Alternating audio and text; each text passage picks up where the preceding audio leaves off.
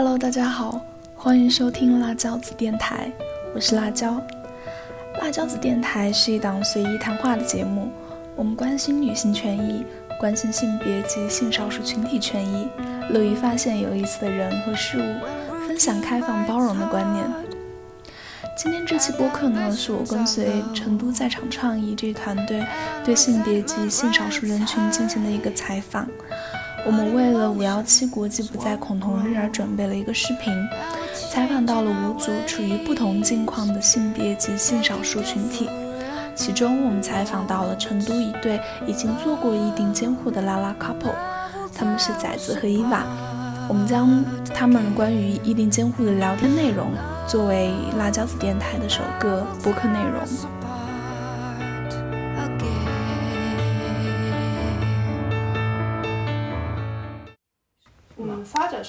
就是一七年开始有人推，嗯，然后当时他们有有有人做了之后，就是性少数的群体里面就会开始做一些法律分享，嗯，那么这些法律分享里面，就是比如说跟他们自己就会讲到这一块，然后听过他们讲座的人，或者是有相关就是研究的一些律师或者是法律人，他们也会提到这一块。那么开始的时候，就是在一九年。六月份以前，实际上都是还是个隐比较隐蔽和小规模的事情。比如说当时，当时不是襄阳的，就是我们之前说襄阳不是有一队也做了吗？嗯。襄阳那队就号称全国第一队 gay 嘛。嗯。然后就是当时也是那会儿才开始吵起来，但实际上这件事情能做的话，就是追溯到两年前。那么实际上就是在这个东西炒炒火起来之前，他一直是就是知道这个东西可以做。但是每个地方它可能做起来的程度也不一样，然后如果你不专门去找一些资源去对接的话，你根本不知道本地的，就是这些公证处他会不会给你做这个事情。就包括我们去联络就是公证员的时候，也是因为刚好就是那位律师的小伙伴，他知道他跟律他跟那个公证处接洽好了可以做这个事情，然后我们才知道哦可以做，都是沟通过的，但是后来才发现。实际上，那么相应的这些就是这些事物，在其他的成都的一些其他的公证处，他们已经做过了。对，目前据你们所知，大概有大概有，因为这个可能也没有数据去统计，呃，有全国大概有多少对，就是性少数人群办理一百到两百，呃，一百两，那还是很少。差不多吧，不止，不止。因为最近最近大半年我对太还是对对对对对对。那这个数据不好。预线统计不出来，大概估摸的话，因为我们当时我们当时做异定监护的时候，就是跟我说大概是一百多，因为到现在又是一年之后过去了，没有太具体去了解这个数据，而且有些人是不愿意去公开这个事情。你们当初是为什么决定去？就了解到异定监护之后，为什么决定去做？嗯，有一个契机是因为我是有生育计划，嗯，我也比较担心，就如果万一我生孩子那天突然我昏过去了，因为我妈妈也不跟我住一起，那我身边最近的人可能就是他，他如果他不能帮我签字的话，万一有点什么，不是就很麻烦，啊，就是这样，出于这样的一个考虑，觉得说，其实最大的一个契机嘛，是一个契机算，但是其实就是关于这个权益这块，因为我们其实一直有关注像这个，就是怎么样通过合法的渠道去弥补一些就是。同性婚姻无法合伙，没有没有合法的情况下，怎么去就用同其他的方式补一些这种权益类的漏洞，就是这种东西嘛，就是异定监护算是其中一个，就是现阶段可以实现的一个一个点，就是你反正出点什么意外的时候，还有个人可以帮你签字，就是我是这么想的。那其实除了这个之外，异定监护的其他作用基本上没有，就是只有你，因为它的一个很大的一个条件就是你要失去意识。嗯。就是失去意识这个事情本身，在作为一个人来说，对很少发生。而且你失去意识，可能你在抢救的过程中你还没有恢复，嗯，然后这个时候可能才会需要一个人去帮你签字，并且这个时候你的家人还不在身边，嗯，你才需要这样一个医定监护的人去帮你签字。因为现阶段的话，医院还是比较会首选是家属嘛，嗯，对，家属的话他们也比较安全，因为现在医闹也比较凶，所以说如果是非家属类的人去签字，他们风险也很大。所以说，其实这个东西也是比较麻烦的一件事情。现在目前做了意见监护的人里面，有没有人发生过需要去执行意见监护里面条款的这样的情况出现呢？暂时我们了解的是还没有，没有听到说过。对，也就是说可能要出现就被人知道有那么一起之后，到底能不能才知道这个到底它有没有作用，有没有作用？对对能不能生效，以及能不能及时的生效。对对对，很大的可能是前面的好几例或者是几十例都都可能会遇到很大的阻碍问。题。因为像医院嘛，你就说，且不说现在这种医患关系，就是你说你家里一个产妇到医院去，家属签了字，最后死了都要闹，还别说你这个是非家属情况下要去签字，有可很有可能他都不会去，不会去让你去执行这个，会让你去联系家属，所以说。，所以说做这个的时候，当时公证员也清楚我们是什么关系，然后律师那边也是考虑的，就是以后如果真的有什么的话，可能就需要联联系到。就是相相应的这些资源，然后一起去跟跟就是比如说医医院院啊这些去对接对接去沟通，可能才才会有用。所以说现阶段那些就是做意定监护说你愿意就是跟我一起去去做意定监护吗？好像写了这个东西就有一个什么保障一样，实际上没并没没有那个就是一个遥远的一个对，保险。就是你你如果说，比如说你现在可能前几十例都没有办法去做，就最后拿到达到这个效果，但是如果说去做一定监护，然后最后需要去做，最后是真正的需要拿到这个一定监护的人达到一定的数量之后，我相信因为它是合法的。那合法，然后并且这个事情有很多人需要的时候，那可能才会有相应的机构去把这个事情真正的去落实。可能就是我们之前跟那个工作人员讨论说，可能说不定那个时候他们会专门医院会有一个什么意定监护名单，嗯就是你可以备案，备案之后他们就知道你是谁的意定监护人，然后你去真的去医院去签字的时候，他们就知道你可以认。那这个可能也是一个很漫长的过程，就不是说今天我们去做了一定监护，我明天我出了事儿他就可以去签字。就现阶段的条前这条条件下不太不太乐观，反正是。也也就是说，基本上是，呃，越来越多就是彼此觉得应该可以去做意定监护的这样的呃伴同同志伴侣，然后去做了。呃，这个基数大了之后，然后以及会发生相关的情况，慢慢的之后才会推进推对，进是的，是的，是这样的。呃，因为因为很多就是现在意定监护发展到什么样子一个情况，我觉得有点有点有点奇怪了，有点奇怪了，就是呃，有一部分人他们会觉得意定监护这个东西，呃，变成了现阶段在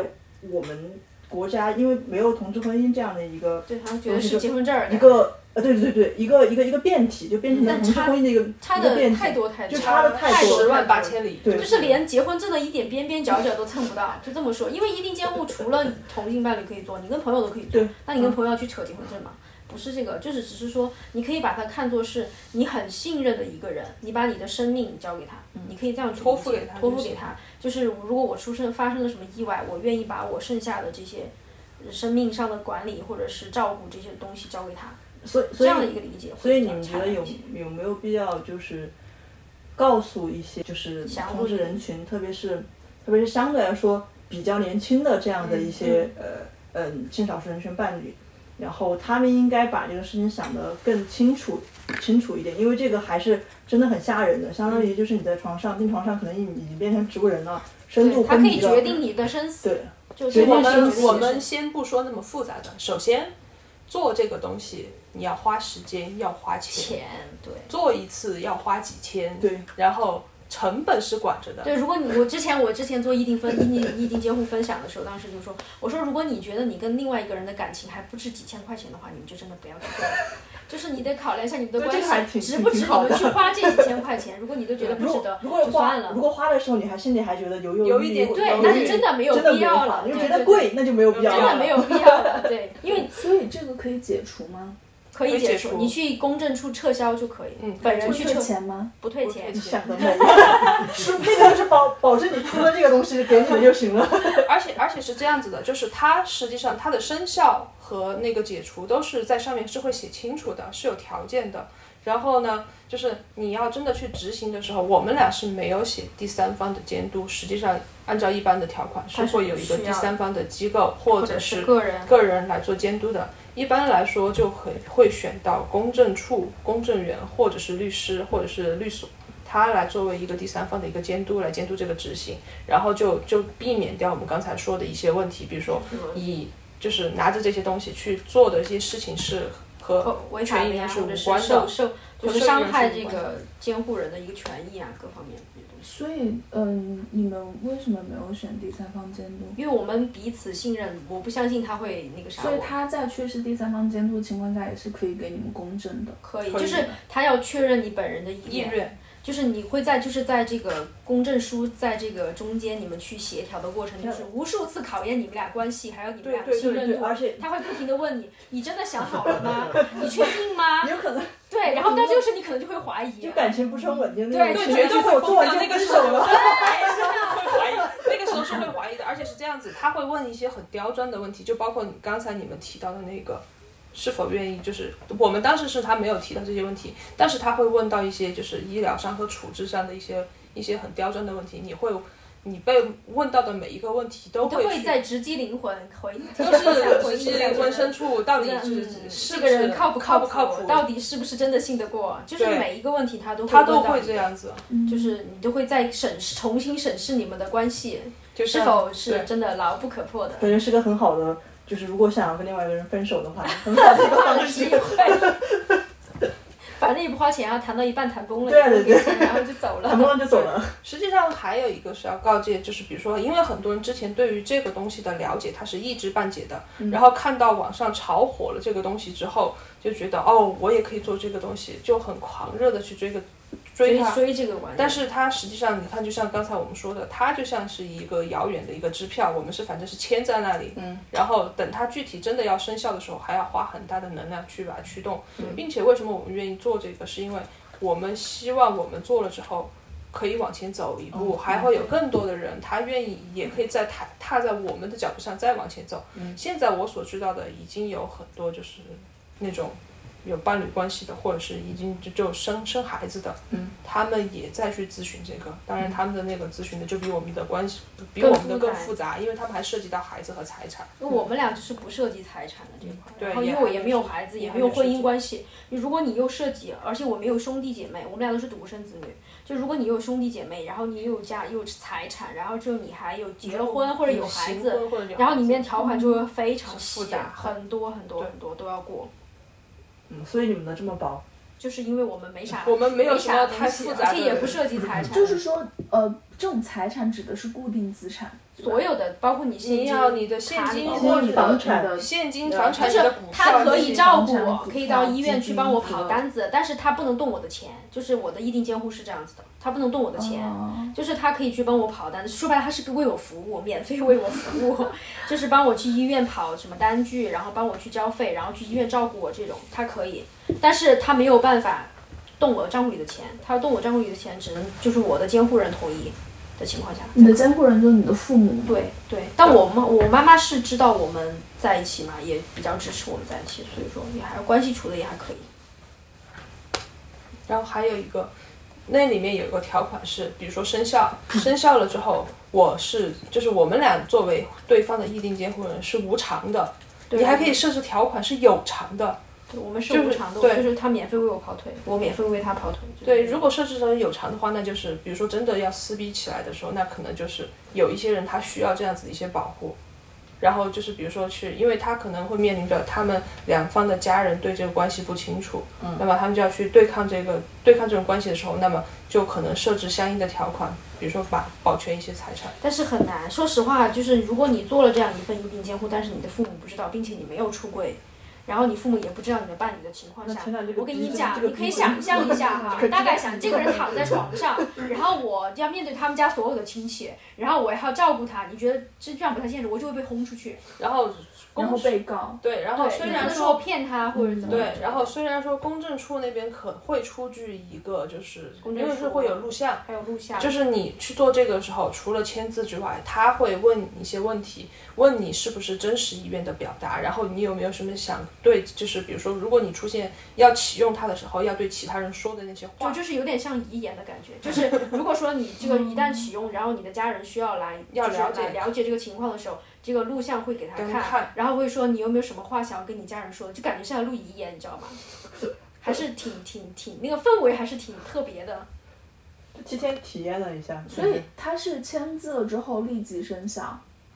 呃，签字盖章签字，然后盖章的盖了之后再给我们寄过来，然后盖章还需要，他还这一份就是所有的做的这些，就是只要是公证过的，都会在就是全国的公证系统里，他们要录进去，相当于进了那个系统之后，它应该才是生效的。嗯，就生效的期限也是一周吧。不是，我是说，就是这个合约，就是这个协，相当于一个份协议它就是议嘛，个协议就这个协议是终身有效的嘛？你可以写，你可以，你可以写相对你可以，你可以，比如说，在我几十岁以前，这个这个什么什么是生效的，然后或者是多少到多少岁什么什么之后，条件是都是对，你它就是个合。同，你可以理解为就是一个公证了的合同，嗯，就是这个情况。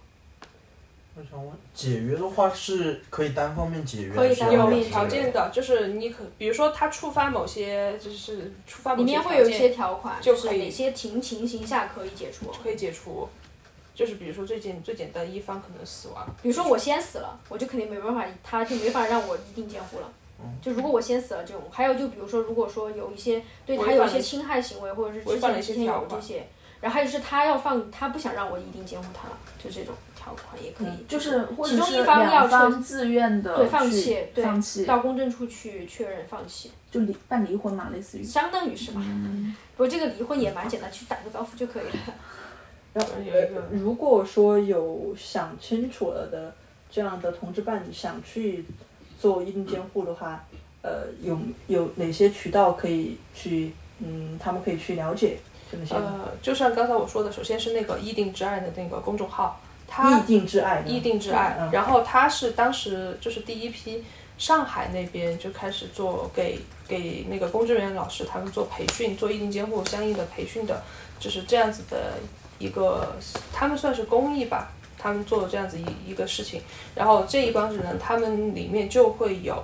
国内就是参加过意定监护培训班的这些公证员老师的联系方式，然后呢，呃，其中我所知道的成都的这一成都这边的老师，他们应该都接触过相应的培训，包括一些我们很熟悉的老师，嗯因为包给他们做议定监护的，就是这个协议怎么拟定这些这个关系的，呃，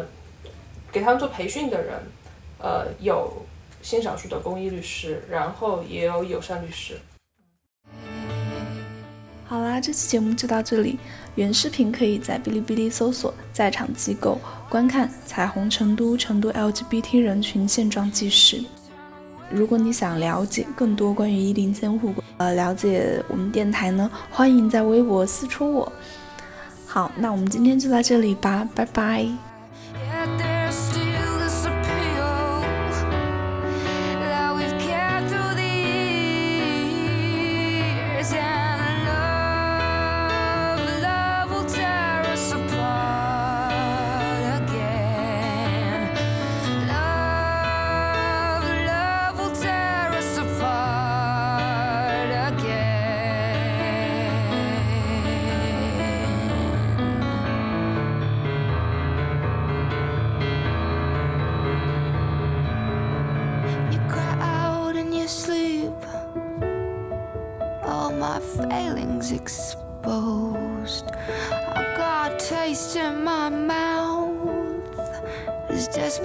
shouldn't take